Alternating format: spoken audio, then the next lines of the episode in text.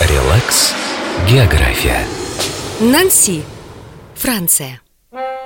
Всего в часе езды от Парижа вас ждет уютный городок, который чудесным образом не был затронут непонятными современными архитектурными веяниями. Центр Нанси – образец классицизма XVIII столетия.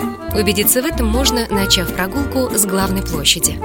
Тут и великолепная ратуша с роскошной лестницей и балконом, фасады с вазонами и балюстрадами, парадные ворота, фонтаны и золоченая кованая изгородь. От площади минут пять по улице Мариса Бареса до знаменитого кафедрального собора. Там увидите изумительный алтарь из разных пород мрамора и купол с фресками. Далее идете по указателю в сторону квартала Соруб и попадаете в 19 век. Квартал интересен зданиями в стиле Арнуво. Особой популярностью пользуется старинный особняк талантливого мастера Луи Мажореля. Полукруглые окна, витражи, мозаичный камин – Затем по бульвару Жан-Жарес не спеша дойдете до конусообразной башни командорства. С нее открывается прекрасный вид на город.